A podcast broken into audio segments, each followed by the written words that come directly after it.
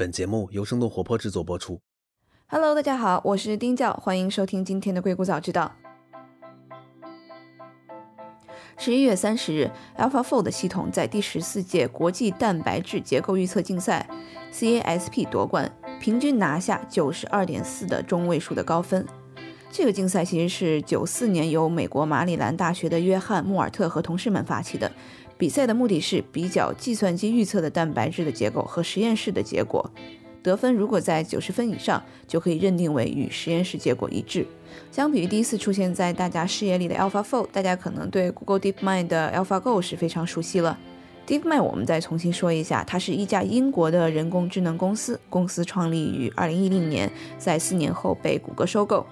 DeepMind 创造了一个以人类的方式学习如何玩电子游戏的人工神经网络，并且这个神经网络可以接入一个外部的存储器，就像一个传统的图灵机一样，使得一台电脑可以模拟人类的短期记忆。很多人一看到这种晦涩难懂的生物名词和奇奇怪怪的 3D 蛋白质模型，就对这个话题望而却步了。我一开始也是这样的，但是我们不能忽视 AlphaFold 的研究成果对于我们的长远意义。蛋白质折叠是生物学最大的三个未知问题之一。首先，它关系到代代相传的遗传信息到底是怎么指导生命活动的；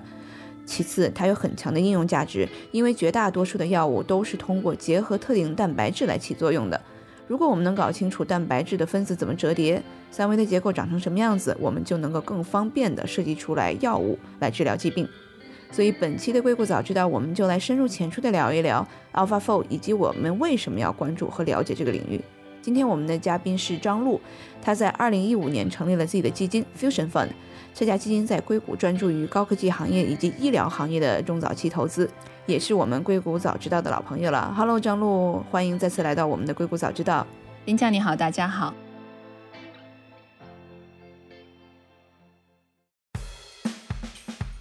欢迎来到生动活泼传媒旗下《硅谷早知道》第四季。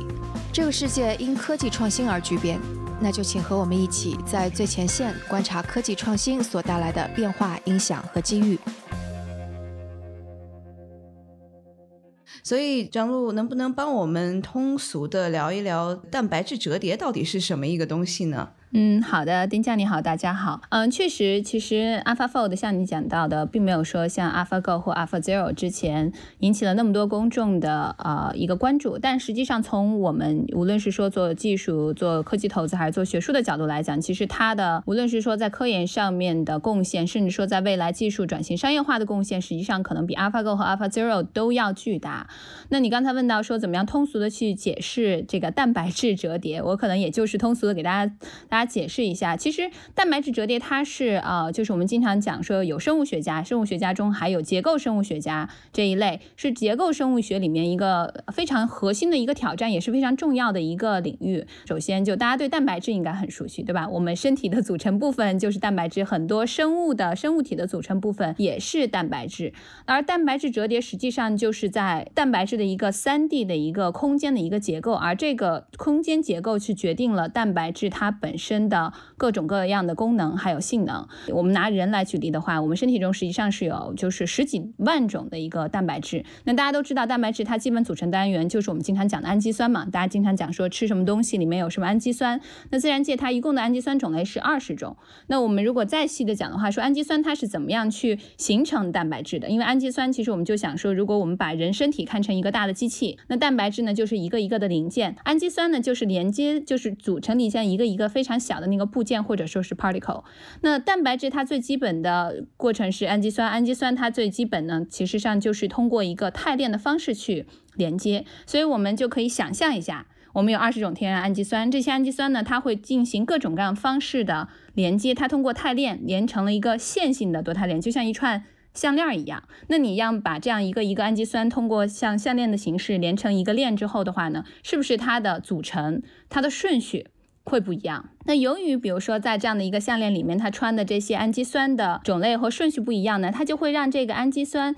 的形成的这个多肽链呢，形成不同的折叠。它可能会形成各种空间角度的折叠。那在这个折叠的过程中形成的这个过程，就叫我们讲的蛋白质折叠。由于这样的折叠最后形成的具有特定的三维空间结构的蛋白质呢？就是蛋白质的结构，而这些不同的结构呢，又决定了这些蛋白质它不同的一个特性和不同的一个功能。甚至说，大家想，因为我是在斯坦福大学学科，我是学材料科学工程的，我们当然就很多分子结构啊、原子结构。我们经常，比如说给大家举一个例子，像异构体，异构体就是说，你看它的分子式是一样的，但它其实三体空间是不一样的。其实对蛋白质也是类似，就哪怕说你连在这个。一个项链上面的这些就是这几种种类的氨基酸是一样的，但它们的排列顺序不一样，它的折叠方式也会不同，而且加的这个折叠是三 D 的三维的一个折叠，所以也就是说它的排列组成可以有各种各样的一个可能，不是一个简单的说我们将来算概率说 c 几几的这样的一个概率，所以这就是为什么这个领域它非常的复杂，包括说为什么蛋白质折叠是这么这么重要的一个在结构生物学的一个命题。嗯嗯，那为什么大家需要研究蛋白质折叠？我们在科学上面是通过蛋白研究蛋白质的折叠，能够达到什么样的一些目标呢？嗯，因为其实就是我刚才讲的蛋白质的结构，尤其它这个三 D 结构呢，它决定了它能够做什么样的功能。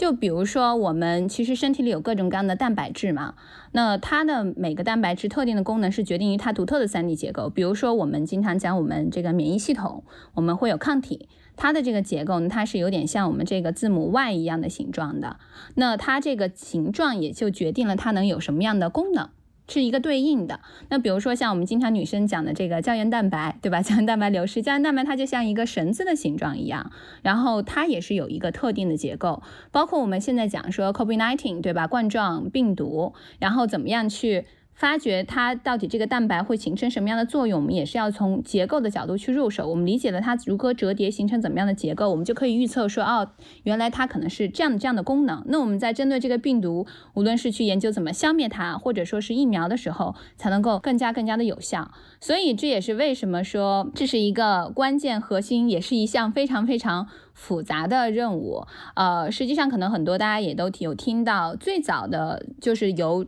我们这个基因序列来去推断预测蛋白的三 D 结构呢，是在其实是很多年前，大概我记得是七二年的时候，当时有一个诺贝尔化学奖的一个得主，他当时就是提出了这样的一个构想，因为他觉得他提出这个构想就是说，在蛋白质我刚才提到了，它首先是由氨基酸连连成的一个项链，对吧？然后这个项链由于它的排列还有种类，然后进行折叠，他提出说这个氨基酸排列的一个这个序列，它能够决定它的一个三级结构，所以。大家提出了这个设想之后，就有很多的结构生物学家在这个方向上去进行探索。当然，可能大家第一个想到的就是一个穷举法，但是我刚才也给大家解释了它是如何折叠的。如果用穷举法的方式去探索，那就是无穷无尽。但是现在实际上，AlphaFold 让大家觉得非常兴奋的一点，其实就是用深度学习的方式，用建模的方式，其实是一种更更聪明和更高效的方式去进行更加精准的一个预测和判断。嗯，所以我看到很多文章也是说，是不是这个 AlphaFold 出来之后，很多蛋白质结构科学家就要失业了？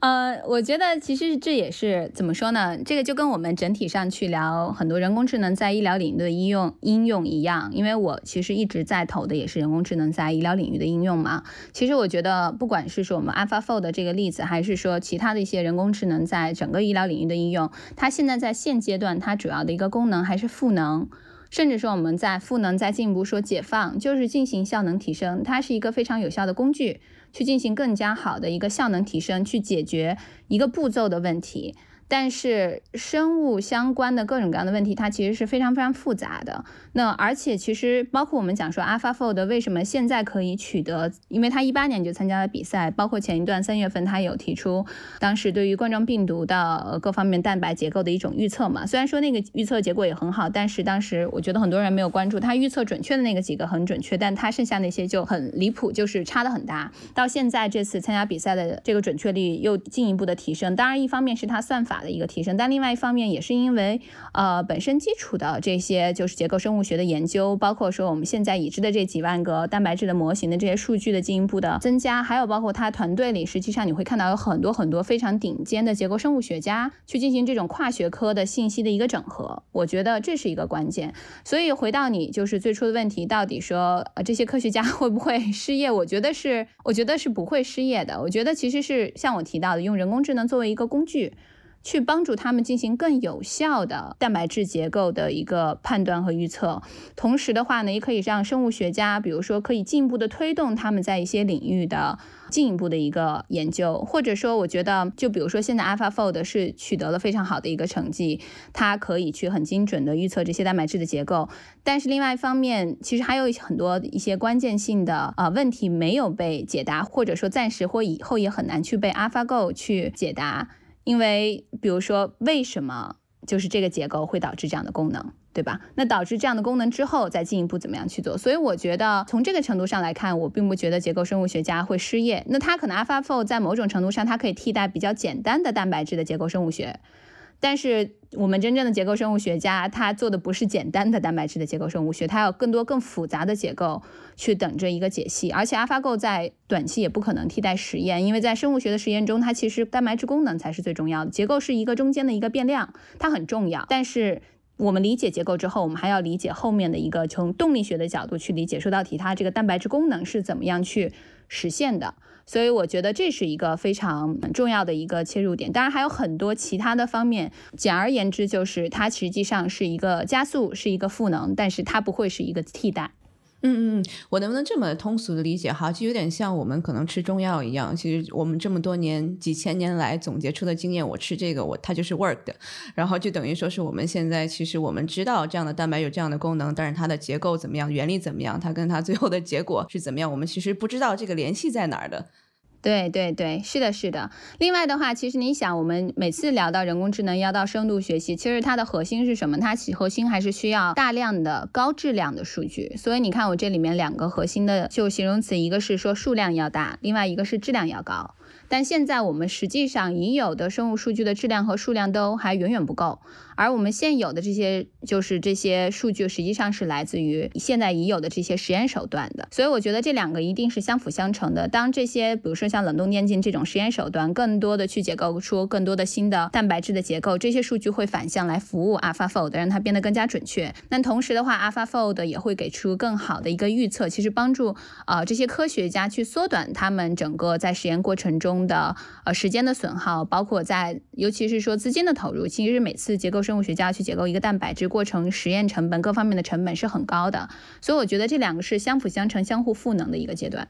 嗯嗯嗯，能不能给大家通俗讲一讲冷冻电镜是什么东西啊？哦，我其实也不知道怎么样可以去跟大家从头讲说什么是冷冻电镜。冷冻电镜它全称应该是叫冷冻的电子显微镜。通过冷冻电镜，实际上是希望可以通过温度、其他各方面的参数的控制，可以取更更加以圆形的方式去保持蛋白质它本身的一个初始的形态，这样才可以在它不受损伤的基础上去研究它的一个结构。所以冷冻电镜是我们现阶段就是在呃实验中。中很多去应用来去解构蛋白质的一个结构，三 D 结构的。那除了冷冻电镜之外，当然还有大家经常听到的，像我们材料也经常用的，像是 XRD，对吧？XRD 用的也很多。另外就 MRI 是那个核磁共振，这个也用的很多。所以实际上是通过各种各样的方式，有一维、二维、三维的方式，各种各样啊 imaging 就是成像的这种方式去解构蛋白质的三 D 模型。嗯嗯嗯，所以我不知道这个能不能给大家一个可能在概念上，就传统我们可能确定一个蛋白质它的结构，比如说是用冷冻电镜，大概是需要多长时间，然后我有了这个 AlphaFold 之后，我们大概是可能把这个效率能够提高多少。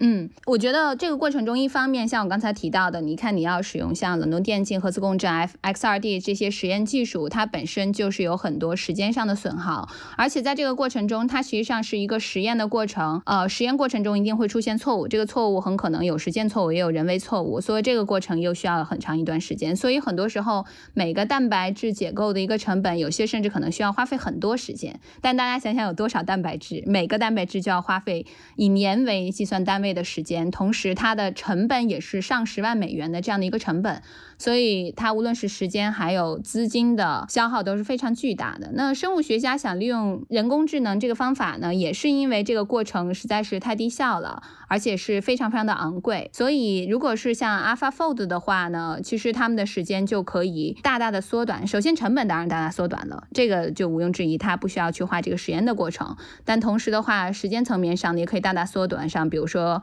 几周，甚至说可能复杂一点，它这个也是有一个 range，从天数到周数到月数都是有的，但是基本上跟以往相比的话，要大大的提升。至少说，我们如果是从年到月的一个跨度，大概是十倍以上，甚至是二十倍、五十倍以上。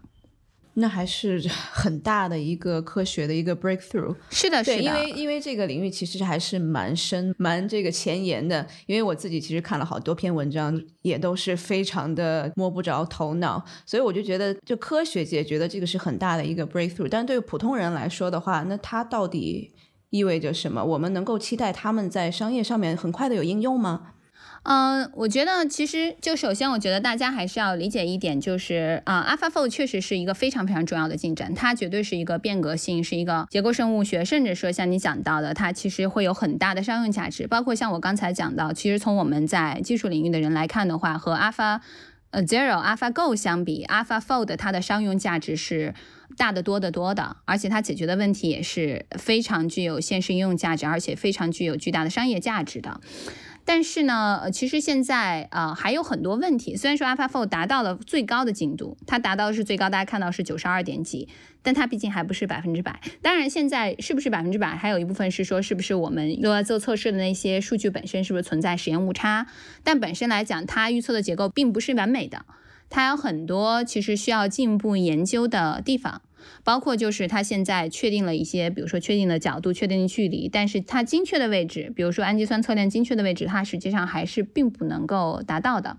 所以我觉得在这个程度上，大家一定还是要给技术有一定的耐心。就像我刚才提到的，本身它的发展也要依托于本身结构生物学它自己的发展。我们拥有更多的高质量的这些蛋白质三 D 结构的数据。因为它本身实际上是一个 deep learning，是一个深度学习嘛，有更多这些高质量数据进去，AlphaFold 它实际上才会更加的精准，才可以更快的进入商业化。但是它一旦开始进入商业化了，其实跟我们每个人的生活都息息相关。可能首先第一点就是药可能会更便宜。其实是像我们平时的话，为什么说药厂它有些药会比较昂贵呢？并不是像大家经常想象的说药厂就一定是邪恶的，呃像电影里去描绘的，它去故意收高价，是因为药厂在进行新药研发的过程中，前期的一个新药。研发发的投入实际上不是以几亿美金为起点起始的，它实际上是一个上十亿美金的这样的一个投入。所以，如果我们可以通过像 AlphaFold 这样的工具，去进一步的首先缩减新药研发的时间，同时呢降低新药研发的成本，那我们将来当然。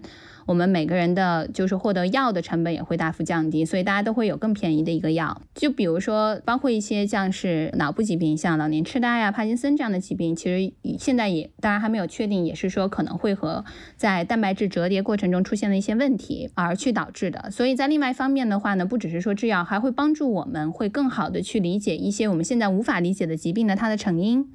就到底是哪一步出现了问题，导致了这样的一个疾病，所以我们可以进行更好的诊断，同时再去进行治疗。那再往前推的话呢，如果我们这个技术如此的高效，而且大家也知道，其实它针对每个蛋白质进行分析的话，它可以做到更好的个性化，甚至包括我们现在想讲的话，那必然 AlphaFold 这样的技术也可以帮助我们更快的去研发疫苗，甚至是个性化的疫苗。因为本身疫苗它就是要去研究说这个病毒的蛋白质的结构到底是怎么样功能的，我们才可以对症下药去找出一个疫苗可以去抑制它。所以我觉得这个是啊，可能跟大家非常息息相关的。那如果还有一些更大的在延伸的话呢？其实现在我们经常一个大的主题讲的就是全球的一个叫可持续性发展，污染的问题。那污染的问题很大的一个问题就是降解问题，怎么样可以进行更好的降解？垃圾降解、石油降解，因为这个其实也是我们啊，因为我们材料系的话，其实有一个方向是高分子方向嘛。其实在这个方向上也做了很多研究，所以其实这个也是跟蛋白质设计是很。相关的，如果可以通过 AlphaFold 去实现可生物降解酶的这样的一个进步的话呢，就是有针对性的让这个生物降解酶，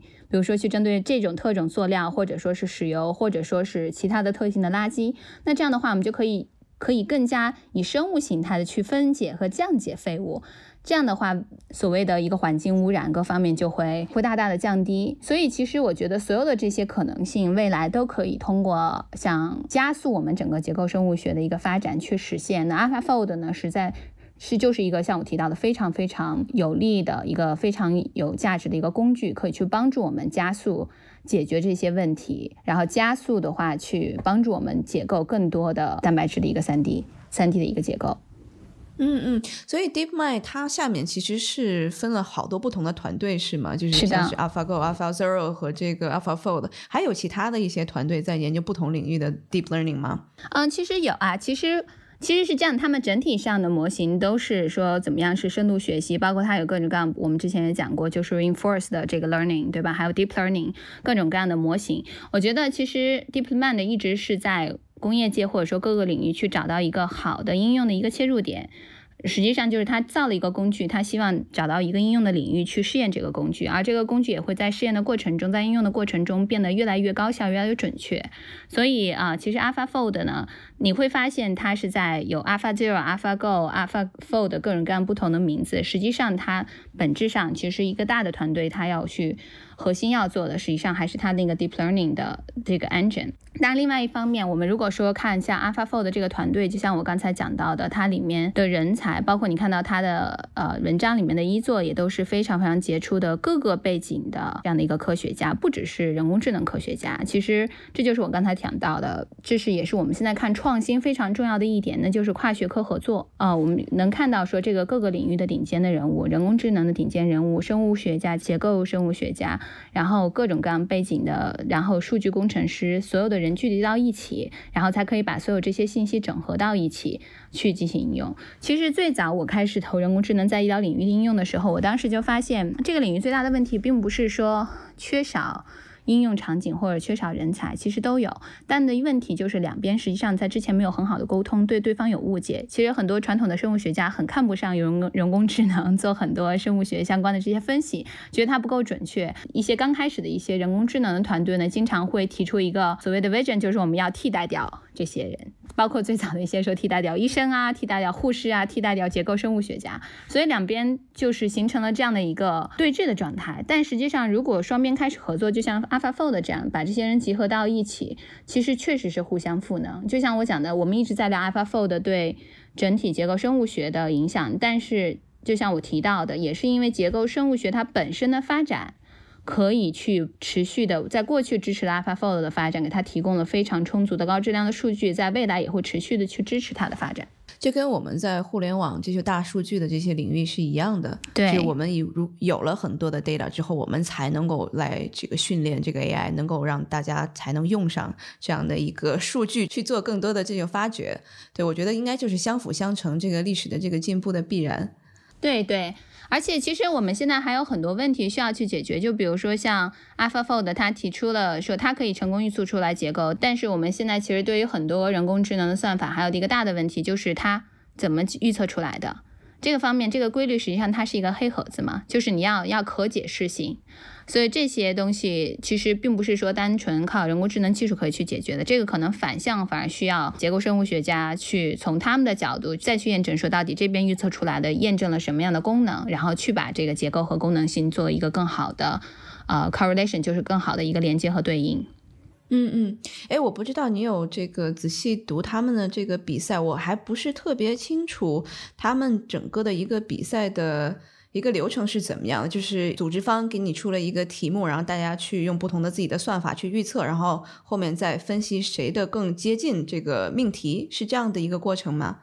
对，大概是这样的一个过程。实际上，他们就是会选择一些在过去几年呃已经被就是通过我们讲说冷冻电镜最新结构出来的一些蛋白质来作为他们的一个考题，他们的三 D 结构。然后呢，就会有各种各样的团队来提交。当然，不是说都是一定要用人工智能的方法，有各种各样的方法来去呃提交他们的这个对这个蛋白质三 D 结构的预测，基于他们这个氨基酸碱基啊。剪辑队它之间的这个排序，包括其实你看今年参与的，其实还有一些诺贝尔奖的获得者呀。然后除了像呃谷歌参与的，像微软啊这些大的公司，好像中国也有企业参加，呃还有一些很多学校去参加。所以其实他参与的啊机构和背景都是非常强的一个团队。那 AlphaFold 今年当然是非常出色，它的领先程度还有准确率是最高的，而且领先第二名很多。好的，那我觉得其实今年也是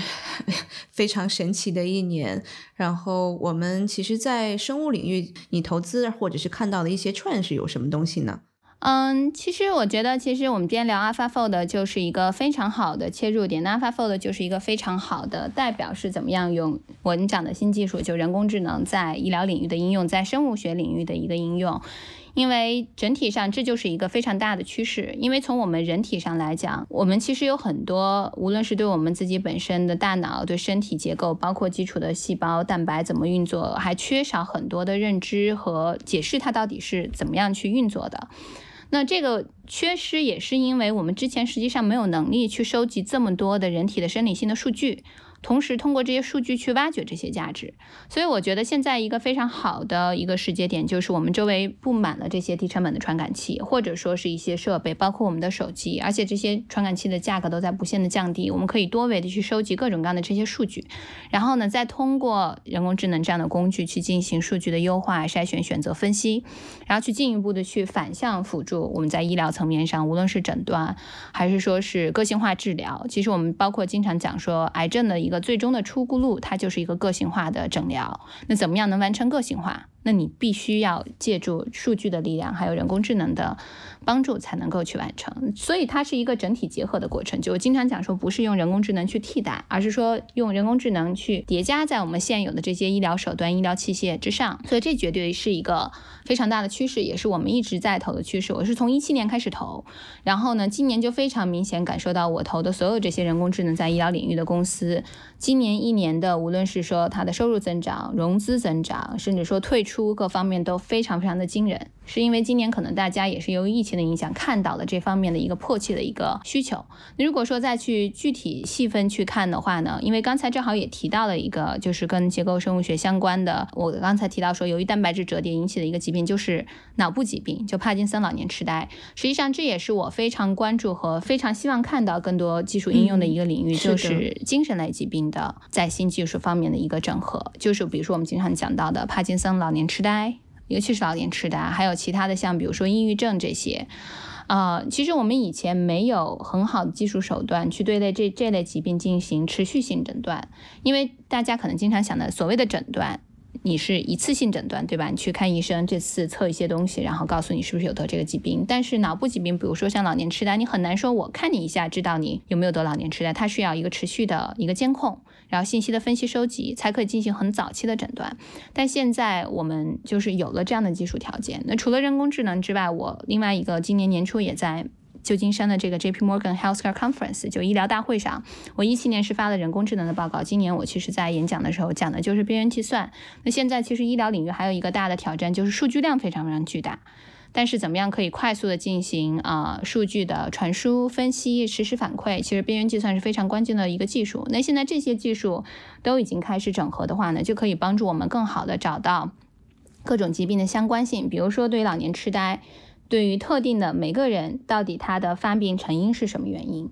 只有理解了他的发病成因，我们才可以更好的去，呃，去进行个性化的一个治疗。而这个脑部疾病，可能在以前我们其实在这方面的发展是比我们对于心脑血管疾病和癌症关注的要少很多的。但但是现在我们全球都在面临一个老龄化社会。所以脑部疾病就是，比如说，就像老年痴呆这个疾病、认知障碍这个病疾病本身就会成为一个全球非常大的一个问题，而且它本身给社会福利包括保险带来的负担也是非常巨大的。那在这个地方进退一步的话，就是我也非常关注的一个领域，尤其是人工智能在医疗的应用，实际上是 depression，就是抑郁。其实人的这些情绪、抑郁这方面的，就是我们叫 disorder，就是我也不知道中文怎么翻译过来。它其实是也是一个黑盒子，而且它每个人的成病的原因也都是比较有它的个性化的，所以这些都是我们新技术可以去啊发挥非常重要影响力的一些方向。嗯嗯，如果我再追问一下，就比如说是现在前沿的，像我们在了解抑郁，然后再了解呃老年痴呆，大家现在前沿的用的研究的方法或者大家的技术手段现在是什么样的呢？啊，你是说就是新的技术还是传统的技术？就是新新的技术，就你投资的，或者是你看到大家现在正在研究的方向是什么样的呢？呃，新的技术，当然其实最基本的，就像我讲到的，其实就像 AlphaFold 一样，它其实是把人工智能引入进来，然后依托于现有的已经存在的收集的大量的这些生理性数据，去进行相关性的联系，去进行个性化诊断。比如说发现说，哦，这个人得老年痴呆，他很可能的原因是因为他经常抽烟。那个人很可能是比如说基因的问题，然后呢再和他其他的一些检测手段的结果去进行相结合，所以它是一个辅助的一个方式。同时的话，我觉得就是因为我们可以通过人工智能，还有包括这些低成本传感器去进行大量数据的收集，我们可以建进行更好的建模，所以可以进行更好的早期诊断。也或者说早期诊断它有一定预防的一个功能嘛，然后从可能大的社会的层面上的话呢，你可能也可以对整体的这个，比如说加州的这些人群做一个预判和预诊断，呃，然后有一个比如说从社会层面上、政府层面上、regulation 的层面上、监控监管层面上的一个预判，所以。这是比较多的，现在看到人工智能的一个应用。当然还有更加先进的技术，就比如说像纳米机器人。因为今年还有一个就是伊朗马斯克，他不是发布了他那个脑机接口的公司嘛？但其实他并不是这个领域做的第一家公司。像 Kernel 前一年也是做的很不错。我们投的一家公司叫 Paradigmics，这是这领域的第一家公司。他一五年就开始做了，也是拿了国防部就大量的。就是这种免费的 funding 的资本在做应用，那这可能就是更多的基于治疗，它其实是用这种纳米纤维驱动的纳米机器人，然后植入到大脑之后，用纳米纤维重建脑神经递质的传递，通过重建脑神经质地的传递，实际上不就可以修复部分脑损伤吗？就比如说像帕金森，其实它就是有一部分脑大脑的一部分它变灰色了，它脑神经递质的传递停止了，以前的很多。你就其实已经失败的药，它的目的是想去刺激那部分重新进行信息传递，但是做不到。但是我刚才讲的这样的纳米机器人的技术，它其实比较简单直接，就是像你心脏搭桥一样，你这边不通了，我给你再搭一个。同时，它在修复脑损伤的同时，重建脑回路的同时，它其实也形成了一个接口嘛。我们以前其实很大的一个问题是，怎么样去理解我们的大脑的神经网络运作的信息怎么传输的，是很难去有一个宏就是全面的一个信息收集的。一方面是说，你知道我们大脑中的这些，呃，神经元在去运作的时候，它实际上是一个就像布朗运动一样，它不是说是单线程的或双线程的，它是很 random，它是来回来去走的。但是呢，我们计算机去处理数据的时候，它是单线程的。所以有了像这种纳米机器人的这样的一个端口之后的话呢，我们可以把这些信息收集了之后呢，通过我们中间一个处理器 CMOS 处理器，把它处理成单线程的数据，去让机器去进行读取。这样的话，其实也是一个数据处理的过程。也就是大家经常理解的说所谓的脑机接口，你包括今年伊朗马斯他不是宣布他们那个当时在猪身上他们带宽能处理多少信息吗？我们投的那家公司 Paradigmics 在三年前实际上处理信息能力已经是他们的大概四倍左右了。所以这些的发展都会让我们更好的去分析、收集，然后去理解大脑是怎么样运作的。我们只有更好的、精确的理解了这个大脑是怎么运作的，我们才可以对症下药的去理解到底哪一步出错了，才会导致某种疾病。然后去试图的去修复它。我觉得现在可能大家很多人的关注点还在癌症上，是因为癌症听起来很可怕，来了之后来之来势汹汹。但是真的，我们要从宏观的角度讲的话呢，去看整体的人口基数，还有说未来老龄化社会的这个趋势，脑部疾病、神经类疾病，尤其像老年痴呆这类的疾病，会是我们非常非常巨大的一个挑战。是的，是的，我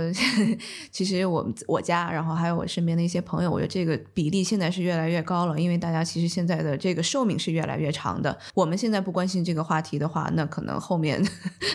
我们没有办法应对整个逐渐变老龄化的这个整个全球的社会。其实我看你。这个今年大概投了大概能有九十九个项目，十个项目，所以大概这个方向你是在往哪个方面看的？我们刚刚聊了像是这种可能 depression 还有精神类疾病这些方面的一些创业公司，然后你今年还出手了一些什么样的项目呢？嗯，今年我一共是其实到目前投了七个项目吧。我觉得除了医疗之外的话，其他一个重要的方向我投比较多的，其实还是相关于数字化转型。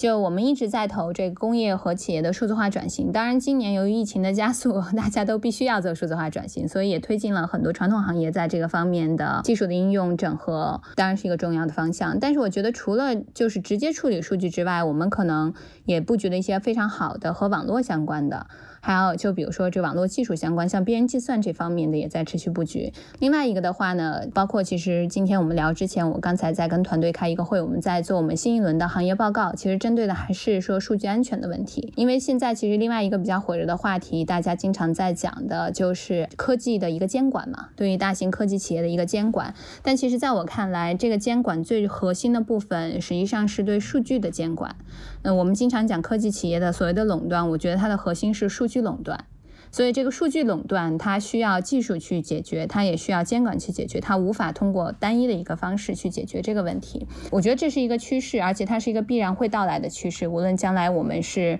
监管的角度还是技术的角度，我们必须解决它。而且它也不只是一个科技领域的一个问题，因为我们自己建了一个 CXO 网络已经好几年了，在这个网络里，我们大概有大概三十二个都是美国这种就是一千强企业里面的 C level，就是他们的首席技术官或首席数据官。就比如说像像 Target，你知道 Target 美国这种连锁的传统的超市。包括一些美国传统的这些大型的企业，他们都开始设一个新的职位，叫首席数据官，因为他们意识到数据的重要性。我觉得现在大家都必须要有一个基本概念，就是数据是资产，数据可能是我们未来最有价值、最快增长的资产。那对于企业和公司也是一样，那他们也想去更好的去抓住数据的价值。抓住资产的价值，但同时也要保护他们自己。所以，像我其实今年跟他们很多的这种讨论，他们经常在问我的就是跟数据监管相关的。因为一方面他们有海量的数据，他们从来没有用过，但是他们现在开始想用了，又担心未来如果监管的话呢，他们怎么样可以通过技术解决方案去规避自己的潜在的风险，还有连带责任。所以我觉得，针对这些数据的，无论是说它的处理脱敏，怎么样去定义数据的所有权，去进行更好的数据追踪，这也是非常非常关键的一个方向。而在这些方向里面，拥有最大量、最高质量数据的领域就是医疗，其次就是保险。所以这也是为什么它又回到了说，实际上也是跟医疗领域紧密相关的一个方向。其实很多，包括我们就之前讲说，为什么 Alpha Zero、Alpha Go 引起那么大的轰动，或者说大家的关注，但其实 Alpha Fold 是有更强的商业价值，反倒可能大家的关注点没有那么多，也是因为可能 Alpha Zero、Alpha Go 它以围棋这样一个大家好像都马上能够理解和切入的点。去展现了它的一个应用，但是 AlphaFold 呢，确实，呃，可能如果没有一定的背景知识，大家看不到这个技术的革命性、它的关键性和它未来会对我们整个。各个产业还有生活的一个影响，但实际上我觉得这样的一个解释，其实能让大家看到为什么这个技术是非常非常关键的，而且这个进展对于整个就不只是我们单纯讲说学术层面的结构生物学，而是对我们整个各个商业层面的应用都是一个非常大的一个进步和推动。包括其实我们本身其实看到这个消息是非常非常激动和高兴的。因为很多的以前我们看到说，包括我一直为什么不太碰，就是说生物制药这个领域，就是因为它在早期的研发的需要投入的时间，还有包括它需要投入的资产的量级是太巨大了。所以对于一个基金来讲的话，我需要考虑说它的投入，还有说产出，包括说将来的一个退出的一个时间。但是如果像 AlphaFold 这样的技术开始做商用化，实际上，这个研发的周期会大大减短。其实，对于我们这样的 VC 来讲的话，我们可能也就会更愿意在这个方向去进行更多的一个资本投入。以前、现在，实际上更多还是说大资本，甚至说药厂在这个方面的投入。但未来很可能也会打开呃资本的多样性、参与者的多样性，所以就更能激发更多一些新的创新的技术，通过这样的一个驱动去涌现出来。所以，我觉得真的是非常值得就是大家关注的一个。技术只是说，可能现在没有看到大家像关注 AlphaGo 那样关注 AlphaFold。对对对，就是有时候大家没有在自己脑海里面就是形成一个对标的东西，因为大家都知道围棋。对，你说我们大家做一个 Boston Dynamic，然后有一个特别这个好的视频给大家看的话，这个牛逼，对吧？但是你如果再讲到这个 AlphaFold，就你上翻两下，你稍微再解释一下什么叫做蛋白质折叠，你再解释一下什么是这个冷冻电镜，然后大家就已经。已经完全 lost 掉了。对，嗯，所以我觉得给大家有一个这样的对标，是我觉得能给让大家能重视起来这个东西吧。我们都是在这个风投圈或者是科技圈嘛，然后看多少人转发了，其实是寥寥无几的，就完全不像是当时可能 AlphaGo 大家完全就刷了屏了。对，是的，是的。那好的，我们今天谢谢张璐来做客我们的节目，帮我们这个深入浅出的聊了一聊这个 AlphaFold，然后是什么，然后同时我们未来可能会有什么可期的在商业上面的应用。非常感谢张璐帮我们做了这么精彩的解释。好的，谢谢，谢谢丁教，谢谢。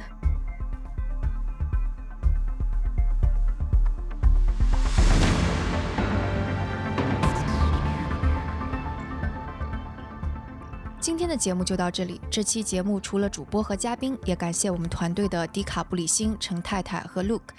他们在最短的时间内完成了节目后期的制作。也感谢小爱，她是每次将音频上传到各个平台的人，她同时也是声小英这个账号背后的小伙伴。同时也感谢紫珊和 Amanda，他们每次都将音频整理成文字，并发布到我们的微信公众账号上。如果大家想要长期关注我们，也可以订阅我们的微信公众号，搜索“生动活泼”这四个字就可以找到我们。声是声音的声，也请支持我们，例如在您所收听的音频平台上点赞打分，或者通过打赏的方式支持我们。打赏方式在我们的微信公众号以及网站声到 FM 上都能找到，s h e n g 到 FM。当然，也可以转发给你一两位朋友们，让他们也听到这档节目。也请大家继续关注我们之后的报道。那我们下次节目再见。